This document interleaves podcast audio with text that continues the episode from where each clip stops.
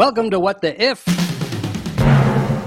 Philip Shane here, uh, documentary filmmaker with you each week. Uh, my co host, Matthew Stanley, is on assignment. Uh, I can't reveal where he is, but uh, I, all I can say report is that it is it is Earth based uh, this time around. Not, it's not always. You know, he, he gets around, uh, but we have like a crazy special show, crazy, awesome show for all of you today. Um, I'll, I'll introduce each person one by one, and you are just going to be blown away as the panel assembles itself here in the What the If Global International Inter- Intergalactic uh, Studios. Our first guest, Brett Bonowitz, also documentary filmmaker. Is that how That's you correct. would how would you describe it? Um, and yeah, go ahead, Brett. How are you? Yeah, yeah, I'm I'm good. Thank you for having us. Um, yeah, I just describe myself as a filmmaker. I've made fiction films before, documentary films. I'd like to be able to, you know, move back and forth kind of between them. Yeah. Uh, but yeah, I like to, you know, be uh, claim to be a part of the team too. Absolutely, team team documentary, team truth, truth in cinema, and uh, meeting you, connecting with you was like a super thrill um, when that when I first connected with you uh, because. You, it's, it's interesting. As a documentary filmmaker, I'm always looking at the other documentaries, and it doesn't happen that often. But every once in a while, you see a documentary, and you're like, "Oh, I, I, I, I, in another universe, I'm making that same thing. Um, and so uh, I had fallen asleep one night watching YouTube and woke up. And the YouTube recommendation engine or the thing just kept, you know, one video would end, it just automatically plays another. And I woke up in the middle of, I believe, the video about Don, uh, Don Davis, space artist, who is here. We'll be bringing in in one second. Um, and it is this, you have made a series. You've made well, it's it's an ongoing series. You can explain to us, and it's called Artist Depiction. And basically, you're doing art like uh, bi- biographical profiles of the great space artists. How do you define? Yeah, that? I mean, I, I think like the easiest way to kind of you know go through the series is that there are you know profiles of uh, artists who have done work with NASA is how I think I initially build it, um, and you know we've we've broadened out a little bit. I think everybody has still done something for NASA at some point, um, but I think you know we're we're starting in on a series three now, and I, I think we have at least one person in there that.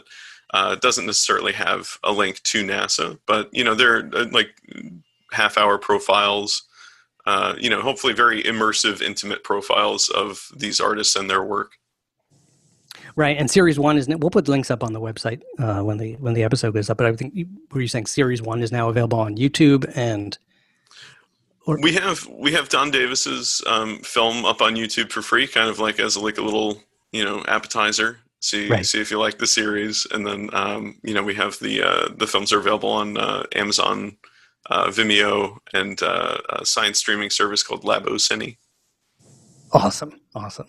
Yes, so please introduce introduce our guests here today. We'll, we'll begin with your appetizer, Don Davis, who is far more. Boy, it's a, it's a big appetite. It's a big. Um, that's beginning with an entree, I would say, right off the bat. Oh, sure, absolutely. Yeah. Uh, so let's see. Um, you want me to actually introduce him? Yeah. Yes, welcome. Um, so yeah, Don Don has done work for what over forty years, um, and uh, you might be most uh, familiar with him for through you know his work with Gerard O'Neill and on uh, uh, space settlement work in the nineteen seventies.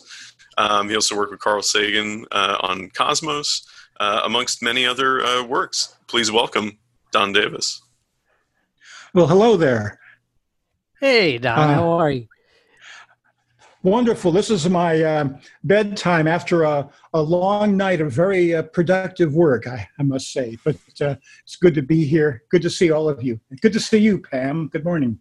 Good morning. Nice seeing you too. Yes, and so, and so that that that was actually a, a beautiful segue, Don. Thank you very much to bring in Pam. Um, Brett, would you uh, flesh out our, the rest of our panel here, our incredible guests? Sure. So Pamela Lee also did work uh, with Carl Sagan. Um, let's see how uh, you're the first woman to win the uh, uh, Lucien Rudaux uh, Lifetime Achievement Award. I'm trying to remember a, a, couple other things that are escaping me at the moment. I wasn't prepared to introduce them. Sorry, oh, uh, but Pamela, you can introduce. So, uh, introduce. How would you describe yourself? Well, I also worked with with NASA. I was on their fine art team, and ultimately engineered uh, a uh, team to go over to Baikonur on an exchange watch a launch. Wow. And, uh, introduce them to Soviet space artists. Um, and work with Sagan even after uh, I had done uh, gone over with him in in '87 uh, to the Soviet Union. Um, he continued to use my work. So I have a digital painting on Mars. I'm sure Don does too. Results. Yes, indeed. Yep. So we're I'm in good company with Don. That's amazing. Are those on? Is it the Voyager? I'm um, not Voyager. Is it the Viking or what uh, craft are they on? Uh, the Phoenix lander. Phoenix. Okay. They put a little a mini DVD containing uh, various Mars related uh, works of literature and art. Yes. And uh, sound recordings as well, including the War of the Worlds broadcast from Orson yeah. Welles. So the little time capsule there that uh, supposedly someday some future explorers could go there and pick it up and play it, even though by the time they get there, it'll be about as current as uh, Edison cylinder records are to us today, but uh, exactly. it's it's there. Now here's a crazy coincidence. So one of the producers of that pro- that DVD project is a friend of mine who I'm working with now, and he was. This is all so coincidental. He was on the show. He was on this show just a few weeks ago. Um, Blake Lewin. So he and he had worked with. Um, he had started. He was at Warner Records at some point and uh, worked with Carl Sagan on creating the terrestrial release of the Voyager records, the Sounds of Earth, right? And um, then they went ahead and then he worked with, um, I'm trying Lombardo, is that his name? The uh, anyway, whoever worked on the on, was the one of the leaders of the Phoenix Project. So that is awesome. All right, so here's our. We're going to jump right into our. Here's our speculative. As I mentioned, what we do here is we we uh, what's called what the if, and which basically is a what if kind of program, we ask a question, what if, blank, blank, blank. Um, but we call it what the if because we feel very strongly, we have a lot of attitude about the ridiculous places we put ourselves in the universe and the crazy situations we create. And I thought it would be fun to um, imagine what the if you legendary uh, artists of space environments uh, could be at one of the locations um, where maybe you have painted or have always wanted to. So let's find a spot where we can all go together. Um, Pamela, I'll start with you. Where is it? What would be your if you could right now go to one of the, a location that either you haven't had a chance to paint or you did in the past, and but you know, a place you'd really like to be to do the painting from life, so to speak. My first choice is Mars. It's not the only choice. Uh huh. Uh huh. Mars. All right. Fantastic. Don, would you like to go to Mars as well? Would you choose well, Mars? Where would you go? I would I would choose Mars, but there are other places that I would rather see that are more compelling to me visually uh, at least in theory. And one is the center of the galaxy. If there was some safe location, one could look at the center, the central black hole with the gas spinning into it and the stars orbiting it at, at crazily close locations. That's where I'd like to go. Pamela, would you be up for that? Certainly, if you have some way of protecting me so that I can bring along my paints and that's right. Yes, yeah. absolutely. That is. Um, these will be the most well protected art supplies ever. so we'll go, and you mentioned Mars. So let's say we'll go to a Mars like planet. Uh, orbiting close to the um, supermassive black hole at the center of the galaxy. Is that right, Don? Yeah. Sagittarius. Well, a- a- a- amalgamation there. Okay. yeah, yeah. Well, yeah. I'd settle Um, for Mars. but I I would certainly settle for Mars.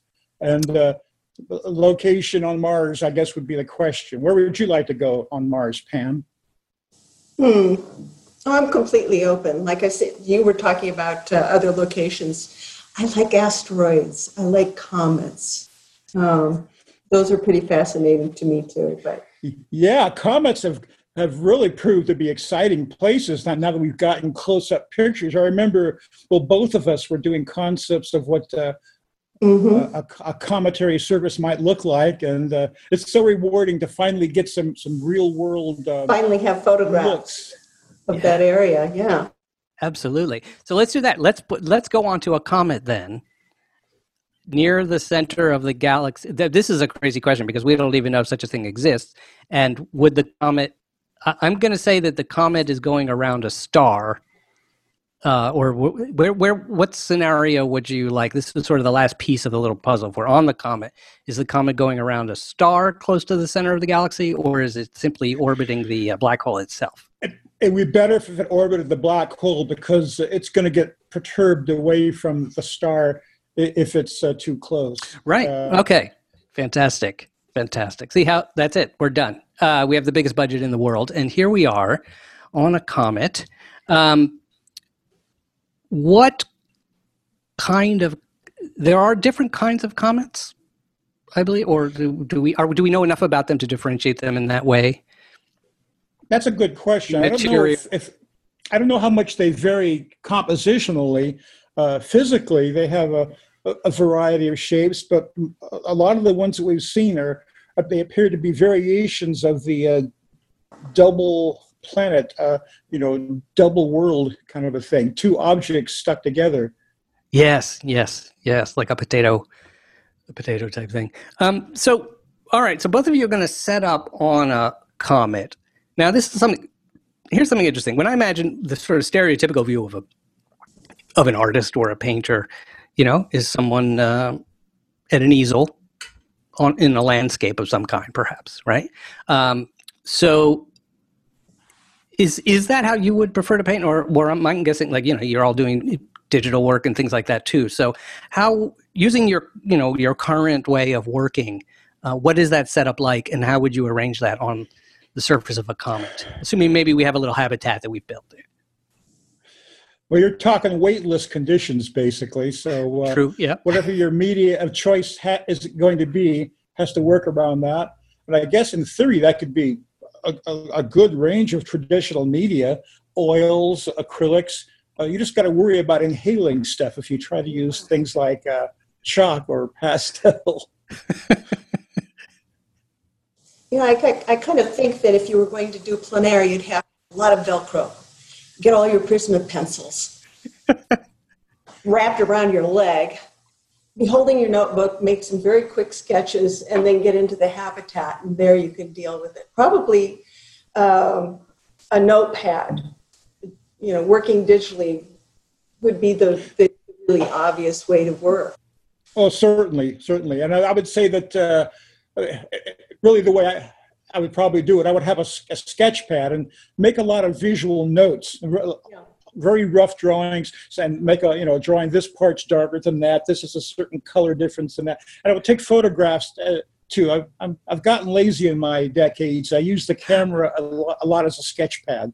But uh, yeah, then when the when the uh, impression is fresh in my mind, you go and make your digital or, or physical media painting as quickly as you can. Right, right. Now, Brett, uh, fortunately, this uh, mission of the arts and science uh, also has a documentary component. And so Brett Oh, is there. fantastic! Brett is there documenting and I am along merely as your sound person. Uh, you know, whatever you, what, and your, you know, production. I'll bring you coffee, whatever it is you need, uh, in, in the little uh, squeeze pad, squeeze uh, bag. So, uh, what needs uh, do you have? How are you going to document them? So they're out. They're out. They're both out doing some initial observations and sketching, and uh, you're going to film them in this Well, cometary situation? I'm assuming we're probably going to need like some serious lights, right? That might be a thing. You know, um, Well, that's a question. So we are in the center of the galaxy, right? Is it? It may be bright.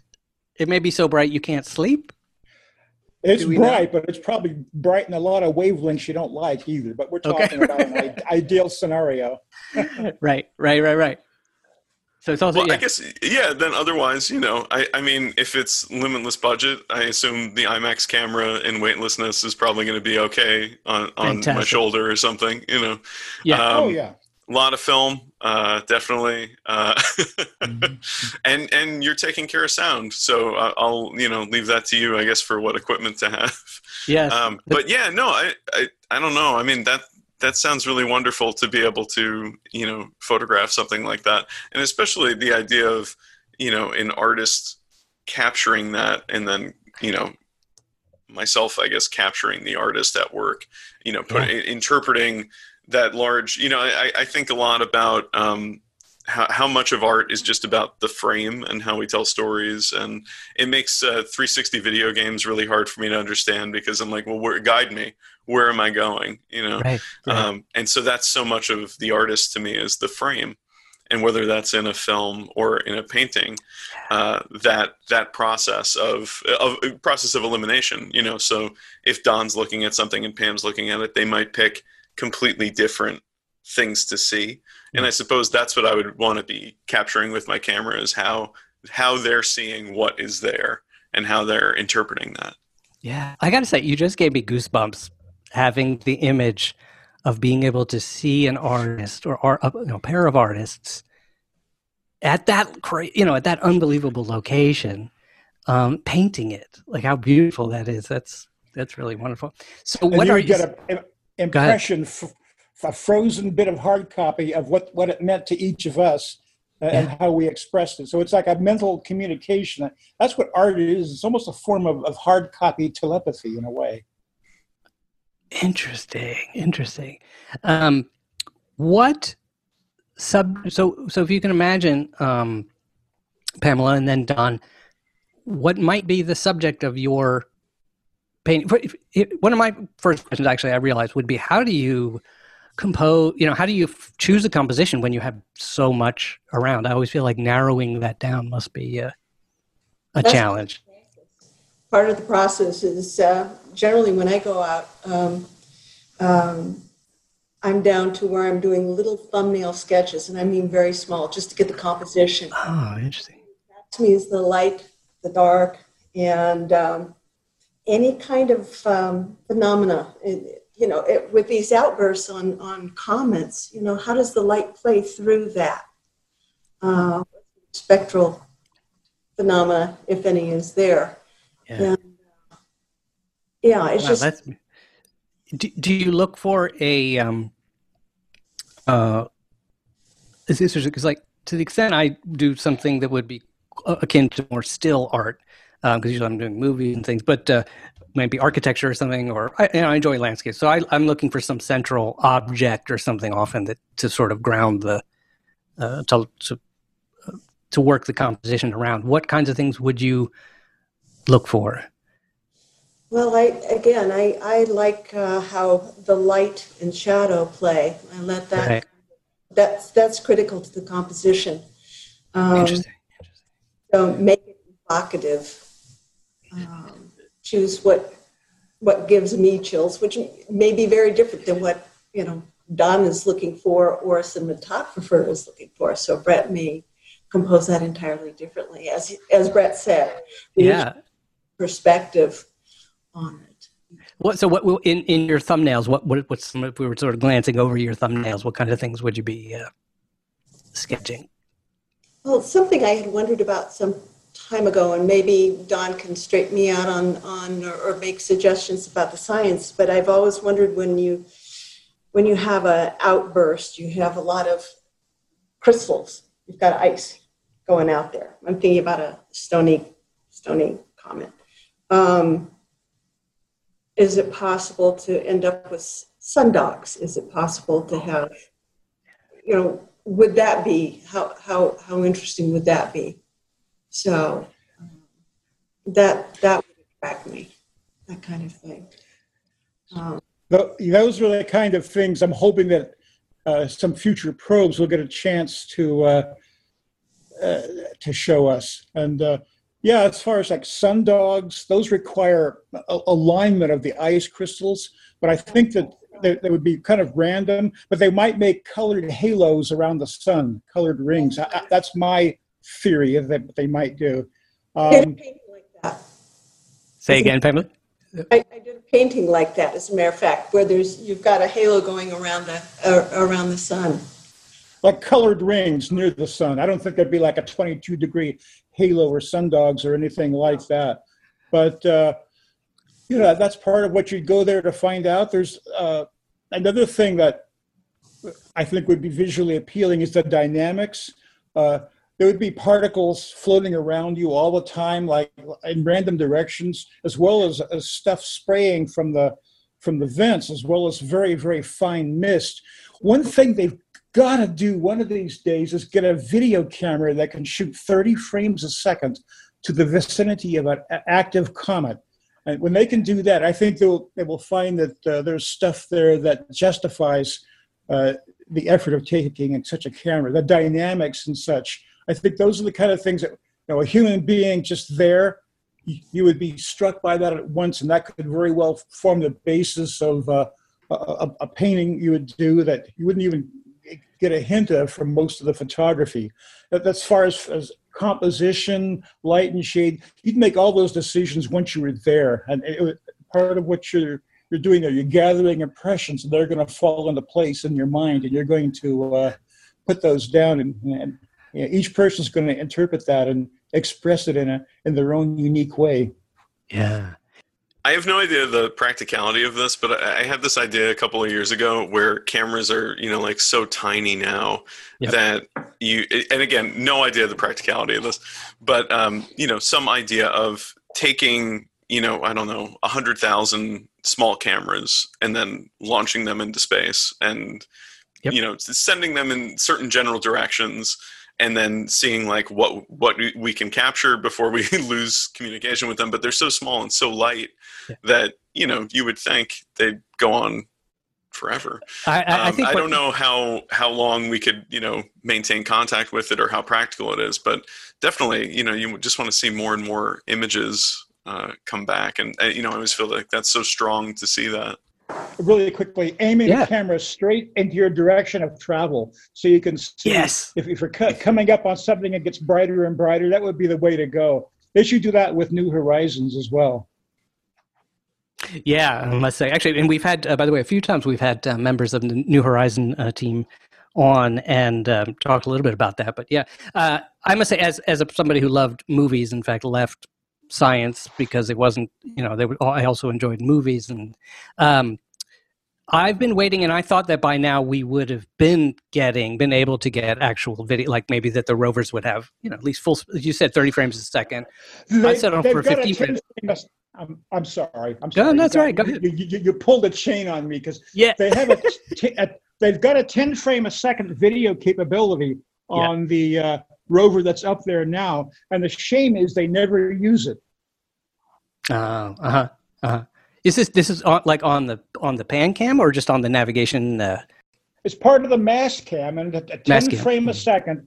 What they should do, if they could predict a day when it's going to be uh, somewhat windy, Yeah. I know there's practical considerations and everything, but if they could get a sequence of the sand, of dust blowing across the surface of Mars yeah. to show it as a dynamic thing, but Yeah. especially if you're kind of looking kind of toward the sun, so the dust is is brightly lit from forward scattering. Just a, sequence like that, even like 10, 20 seconds long, would do so much to make Mars into a real place in people's minds. Yeah, I'm with you. And there, you know, there are and there are some very low frame rate um, uh, Dust Devil. Oh, oh, yeah. movies that they have, but but yeah, it's it, it it we've yet to get to the place where it feels really real. And the other thing is, look, we have VR now, so like, I, it, some point we're going to be able to get uh, well, even 3D. You know, they do they do right. The guys who drive the the, the people who drive the rovers are use 3D glasses and things like that. So on, let's go on our comet. We're back to our comet, and um, uh, Pamela, you have kind of set, settled on on a particular um, painting or image. Do you call it? What, what do you say? I uh, are you you consider yourself a painter, or is it a painting you're doing, or images? How would you describe it?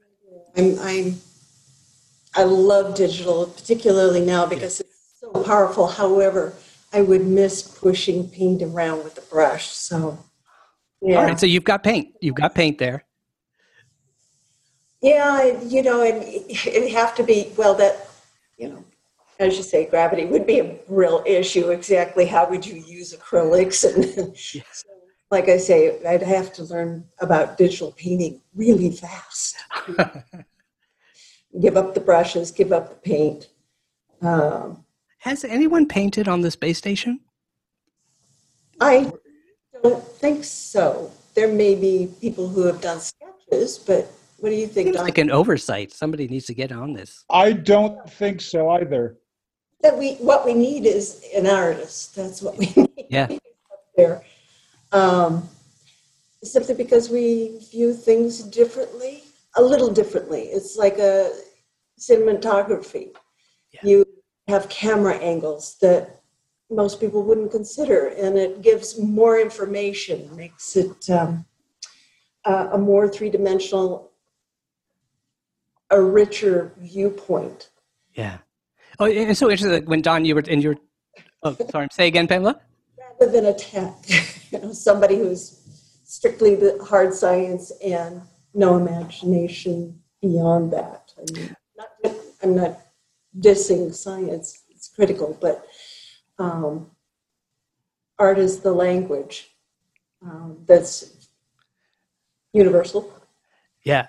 No, for sure. And um, uh, one of my favorite programs, I guess, that ended up not making it, maybe at the last minute, was didn't Carl Sagan was going to have a microphone on one of the rovers. Um, now the air is so thin, I'm not sure exactly what you would have heard, obviously, but that wasn't an idea. I mean, maybe that was the reason they canceled it or something. But I always thought, you know, the idea you'd at least be able to get, you could listen in. There's something about that real timeness. Um, when when you were talking about the images, how they might look to you from this comet, um, it really struck me that what here's what I love is you guys live at that uh, fulcrum between science and art. You know, you're interested in what's actually going on, not just the look of it. Um, not to diminish just the look of it, of course, but and how it feels to be observing those things, but also the kind of little bit of the you know the natural processes that are happening in there and and things like that. Um, so, who might have uh, might you find yourself in a situation where you were also doing some science like might you be you- you're observing there and so maybe they've given you some um, thing or you know uh, or is that that uh, maybe that's too much uh, that'd be too much of a burden for you other than setting up devices or things like that so you you would go along with a team of six of scientists i imagine Yeah. I, I, Yeah. I, I think that it is beneficial. It's something that contributes to the science. Yeah. Um, I don't know. Yeah, yeah They could give me a sample bag. I'd, I'd sure put in any kind of samples that looked like, uh, you know, there were a variety. And of course, the act of taking photographs and video would, would also be into the science wing of it. Yeah, yeah, for sure. Now, we're, if we're this close to the black hole, are we experiencing time dilation? Not significantly. Not, Okay. not uh, I mean, from a sort of survivable distance. I mean, you have some very close swing bys, and you know, you're going to have quite a show around you. There's glowing nebula and uh, gases interacting with the black hole, and uh, of course, the, you're surrounded by an unbelievable number of stars. I mean, you're you're talking like uh, uh, tens of thousands of stars, brighter than anything in our skies, in addition to many, many fainter ones. Yeah. now, um, uh, both of you have people in your paintings, and it, it, you know, a various scale or depending on the subject or something like that. And um, uh, for instance, Pamela, you have some magnificent pictures of like the astronauts, paintings of the astronauts in in in in process. And um, Don, with you, I, I feel like I uh, particularly of, of your O'Neill habitats kind of things. I, I think of the people there, um, and in a way, like the opposite end. Like there, I know one of the big things in those drawings is sort of the ordinariness of the people um, versus the astronauts who are highly specialized and things like that. Uh, let's say you are able to. Let's say there are there are other people with you. So on this this whole expedition has gone out there. Um, who who would each of you like to include in your paintings? What kind of person and what might they be doing? Well, anybody to give scale to it. Uh, you know, especially if there's some closer than others, maybe one on the whatever passes for the horizon. I think it would help to help provide a sense of scale. Yeah, yeah. I would have a different approach because for me, uh, it's not just what you're seeing, but how the human interacts with it, how they experience it. And that's the direction I take in my painting. That's why I do the astronaut portraits. Yeah. Is, um, I think that's. Yeah, uh... I think that's relevant. You know, I understand the scale, and, and when I started in in uh, doing astronomical art, that's what most paintings were. You had you had a figure that sort of acted as a way of understanding how large a feature was on the planetary surface. But I just have a slightly different interest. I, I want to be out there, but I want to know how humans will react to it. Um, and that's what I like to portray. It's so imagine, some amusing things. Yeah. sorry. no, that's right. Pamela, if we just imagine what kind, so uh, imagine, um, what do you when when you think of this imagery? What do you see in your mind? One person, a group of people, uh, men, women, old, young. Any. Um, it depends on it depends on what I'm trying to convey with the landscape. As I say, the landscape is you know, gorgeous. I can yeah, uh, the landscape would be very exciting. But uh, as I say, a response. The, the series on the astronauts was more a way of, I wanted to document those people that got us into space. I mean, we've, we've left the cradle, but not permanently. We keep yeah. going back to the cradle. Uh, but um, there were particular people that I wanted to honor. Yeah. Um, and I I've always liked the idea of being able to um, visualize or portray someone uh, and their reaction to the environment in which they're in. Uh, so I got off on a on a tangent where I started doing uh, uh clo- more close-ups of faces with a reflection of what they're observing. Yeah. Uh, so yeah, the landscapes are tremendous, but I like putting it within the context of how a human reacts to it. Yeah, that's really fun. I, I find your you know work the faces and how you know a, a, great artist like yourself can do can do that can convey a story through. I mean, it's one thing to have an actor or, or you know an actual person goes out there and you have a photographer, okay, but to to to just be creating that from within yourself is astounding to me to create that the image the, that we can see the feelings of the person on it. Um, yeah and so don who are you imagining? I like I, I, like the idea of you're imagining someone for scale. Would you imagine one person or uh, several people or a group of people well more than one would probably be uh, ideal just to have somebody close enough uh, uh to kind of relate to and somebody maybe uh, on the local horizon but there'd be a lot uh-huh. of just just hearing this discussion makes me think if you're on a comet, you're almost weightless. So there could be some kind of amusing things to see where somebody's like kind of floating topsy turvy, or maybe they've got a piton driven into the surface with a line and they're reeling themselves back in. And uh, when you're talking about people in spacesuits, also, uh, unfortunately, with almost all of the Apollo video and photography, uh, we didn't really see people's faces on the moon. We, we saw this mirror image. Only a couple of times uh, did we actually see them lift the visor up and we could relate to a person talking on the moon. In the last mission, um, Harrison Schmitt did that for a brief period of time. So that would be a, something it would be important to be able to show a person's face, which, which Pam has done uh, so beautifully in, in, some past occasions. That's something to keep in mind. If even if you have to cheat a little bit, just open your visor, just click and then put it back down for safety. It would, would have meant so much, I think, to popular uh, appreciation of, of space flight, especially the moon flights, if they had been able to to see a face that they could relate to of somebody speaking to them from the moon. Yeah. I, I, I kind of think that now with our selfie culture, I think that's just going to happen on all the whole trip. It's going to be all these pictures of people taking pictures of themselves. We're going to get a lot of places. what were you going to say, Brett?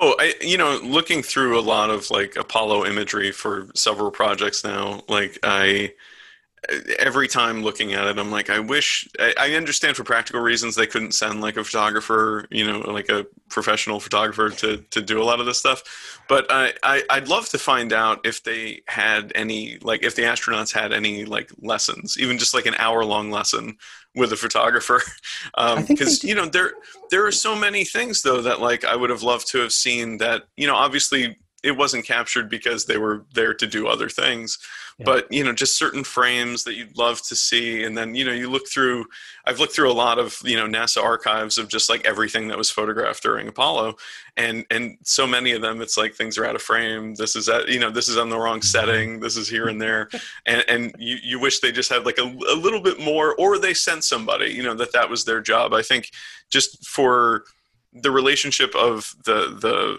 population um, and their I don't know perspective on space. You know, those images and that film is so vital, and even just to see like um, uh, was it Apollo 11 that came out last year. You know, seeing that absolutely extraordinary. My my 10 year old daughter saw that and loved it you know yeah. she was immediately like was like did, did we did this wow like mm-hmm. you know um, so there there's such strength in in having you know a good visual component to it and having that kind of uh, frame and and expertise to the frame uh, within that again not a diss to the astronauts but you know uh, it's interesting you said it because yeah, you really felt the giddiness in some ways of the. I mean, particularly through the sound. I mean, they did. I know that the filmmakers made that just did an unbelievable amount of work um, combing through the audio uh, things. Go ahead. Uh, they had they had minimal training, by the way, in photography, not as composition or any of that stuff, but especially things like making sure they obtain 360 degree panoramas here mm. and there, mm-hmm. that sort of thing.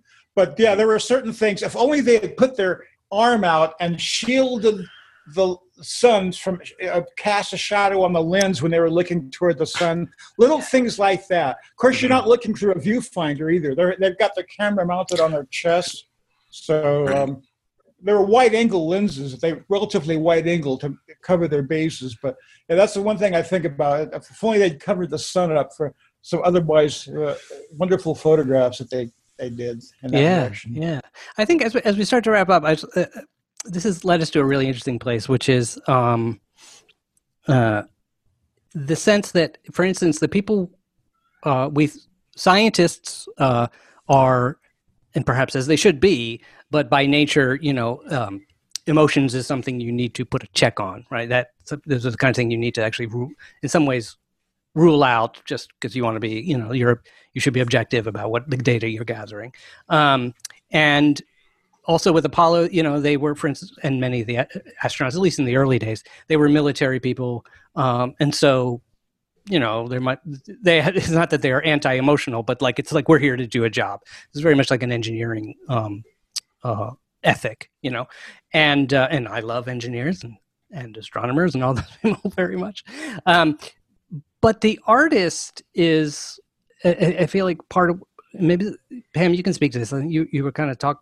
leading towards this is bringing something that is totally off the menu for these these other like we you know the Apollo astronauts were not sent there to capture the their emotions or to convey a sense of emotion.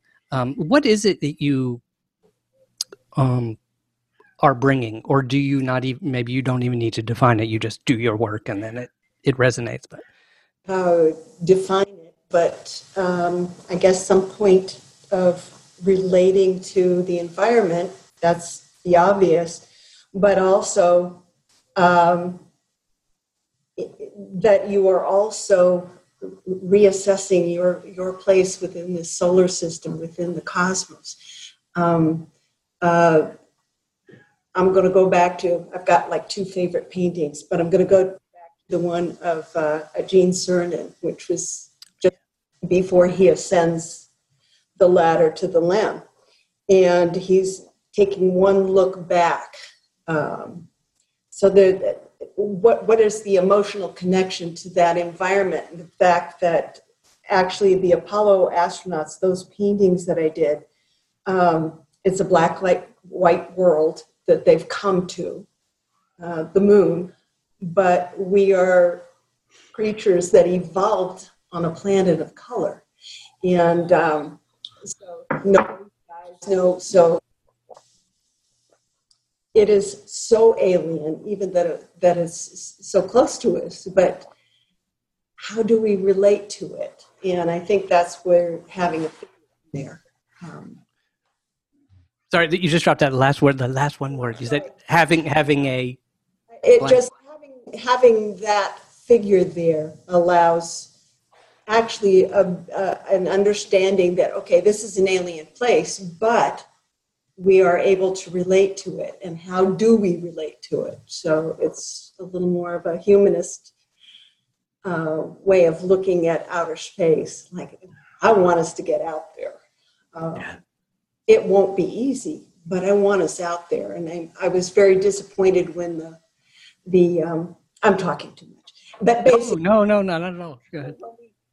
When we didn't keep up didn't keep moving out farther i yes wished we, I sort of thought we might Mars by now, actually. Yeah. Sure I'll be around by the time we do get out there. So you and me both. Um, I and I'd like to get there before the sports cars arrive. You know, like, not that I didn't. I I got to say, I think I, I, don't know what you know. Uh, people have different opinions about Elon Musk putting his sports car with a mannequin in it in space. I actually thought it was like one of the most amazing, almost pop art experiments. Yeah. It, I mean, it was like, wow, here's something that's truly just you know like it, it was an artistic yeah, it, expression. It, was, it, it made incredible. people it made people you know look at it and and be like wait this this actually happened? You know i, I saw yeah. more than one person ask are we sure that that's a mannequin in there? Um, you know and, and yeah it gave this this incredible visual for people to kind of attach to again. It reminds me almost in some ways yeah you're right it is a great piece of pop art. Um, you know thinking of like don's uh, uh, space settlement work you yes. know like it's something yes. that activates the the cultural imagination you know just being like well wait maybe what what what else can we do can we do this like now you know yeah that was yeah. the uh, falcon heavy launch wasn't it with the uh, car i believe that, so that yes Fal- yeah. that yep. with that launch i gotta say when i i saw that launch and those two boosters landing in, in unison like that that that brought back the Apollo days to me. I wept when I watched that. It was oh, so did I. That, that so did tugged I. at my heart, and I'll, I'll uh, that I was so grateful to him for bringing back that feeling. And yeah. it looks like we will live to see people on the moon again. That's the one thing that when Apollo 17's last EVA was winding down, I went outside briefly and looked at the moon out there in the sky this was in Connecticut and there was snow around me. And I thought, wow, there are people on that moon at this instant. Uh, and then I wondered, how long will it be until I can say the same thing again? I'm still wondering, but it might yeah. be happening sooner than later. I think it. Uh, I do think it is. I, I feel very fortunate. I got through the NASA social program. I got to go to. Um, I got uh, the crew, the demo one launch for the uh, Crew Dragon. So the one that tested the rocket before the uh, astronauts went up and we got to meet some of the astronauts. And, that, and it was a night launch, which was the first launch I'd ever actually seen in person. Stunning. Um, uh, lastly, Don, I have to, I, I, I, I just can't believe I have the opportunity to talk to you about all of this, and I would love to do it much more than we have time for. But uh, I've spent my life uh, looking at the people in those in, in your uh, Gerard O'Neill habitats. I mean, I just as a kid, I would just and and I had the book right. There was like a publication which somehow I had found in a books used bookstore. I don't know where. So they were big format pages, but you know, the, the, images that you capture, the, the images you painted are just so vast. And so I would take a magnifying glass and I'd like, and now of course I can pinch and zoom, but like I want to see those people. So what did you, did you, uh, what, when you were putting those figures in, what was uh, what were some of the things you were trying to convey? I mean, for one thing, it looks like you were really having fun because like there's literally like a cocktail party happening in one of the frames. I think. I believe that's that's one of Rick's paintings. Oh, is it? I see Don's face, and he's like, "Ain't no cocktail party in my." well, no, I just tried to. Uh, first of all, I, I assembled photographs just of, of, people doing things around me. In fact, I would right. shoot a lot of Super Eight still frames and project them and, and trace them. And you, I would capture a lot of uh, figure studies in, in action that way. Uh, but I just yeah. tried to make it look like a, a wide variety of people. I tried to make it something that people could relate to, and yeah. uh, people from all, all over the world as well. And, and the, especially in the painting where they're building the Bernal sphere and you're seeing uh, kind of an exterior view. You look at all the little people there, you'll see uh, all kinds of people and such. And uh, it's uh, it was a little bit of a microcosm of the world that's going to be migrating out into space one day. Yeah, absolutely. Um, and what is if you could be inside? Here's here's the last pop question, pop quiz for each of you. If you could be inside one of your paintings, which one would it be? the Golden Gate Bridge painting with the Bay Area transplanted into a rotating closed ecosystem. Fantastic. Pamela, how about you? Well, I got to go back to it, uh, either an asteroid or a stony comet that I would like to see. Yeah, yeah, yeah. Having two bodies coming close together, and you get to watch that kind of action. You know. Yeah. Beautiful. Well, thank you for both. Thank you both for taking us on this uh, this journey. We have gone wide and far in space and in time. And what I love is that the black hole was we didn't even bother with. You know, it's like yeah, there's a black. There happens to be a supermassive black hole up there, but you know, it's, it's tough to yeah, it's tough to capture. well, foreground stuff where the people can be walking around in it too, where we're occupying our attention. Of course, there'd be stuff to look at around you. Oh yeah. Oh yeah. yeah. Oh, I, I, thank you very much uh, for having me on. Thank you very very much to Brett for making this series. Most of the times, uh, most of the time, artists are sort of rewritten posthumously. Um, they're they're they're given all kinds of yeah. characteristics. Yes, I'm so grateful Absolutely. Well, I'm so grateful these films are being made to help yeah. help us space artists to not be forgotten. Thank yeah, you guys for participating. Yeah. And for putting the real faces. I mean, even like I, when I started watching the thing, I was like, it just, you know, I knew the paintings, mm. but, you know, didn't, didn't realize that even meeting the people was actually a possibility and, and, you know, you could have this privilege. So yeah, I, I think Brett, that series, uh, and I encourage everybody to, to, um, check it out. It's called Artist Depiction. And uh, we want to just give one last shout out where they can find it. Brett? Yeah, sure. Um, so, yeah, series one is on uh, Amazon Vimeo and the science streaming service Labocine. Um, and series two will soon be on Amazon um, and uh, is also on Vimeo and Labocine. And then, yeah, the first episode uh, with Don Davis is available on YouTube. You can just, you know, search Artist Depiction by Don Davis and you'll be able to find it. Yeah, Fantastic. Great. And I, I hope someday to meet you in person in three dimensions uh, with full frame rate and, and all that kind of stuff. That'd be wonderful. So, uh, sure. Uh, thank you again for the privilege, and I know our audience is going to love it too. So uh, I hope you all stay well, and I hope all, all, of you who are who listen, we have a audience, we have a global audience all around the world. Um, stay in touch. You can email us at feedback at whattheif.com as always, or you can go to our website whattheif.com, or you can uh, listen to all our episodes there. And uh, big big thanks out to uh, Kyle Crichton, uh, Howard Jung, and Ilya Jung for all their help uh, in gathering additional material, which they put up on the website, and for doing the artwork and the sound mixing and all that awesome stuff. Um, and uh, special shout out to uh, my co-host Matt Stanley, who will be back next week with many stories to tell, I am sure. Now, we have a ritual. None of you know this. We, uh, I don't think, um, maybe Brett, you know. We have a ritual at the end of the show in which we imagine. We never know what the what the if what the if will be next week because it could be anything. And uh, when we imagine all these ifs coming at us, let's suppose as if they were being hurled towards us by Sagittarius A, the supermassive black hole, A star at the center of the galaxy. And we cannot help but scream very slowly the name of the show, like, what the if. So this is a ritual we have, and everybody who's listening around the world, they they know this, and they're warming up their vocal cords right now. And so we shout to the universe, envisioning with all the visions that you, you guys have given us your your whole lives and my whole life in our hearts, and we scream.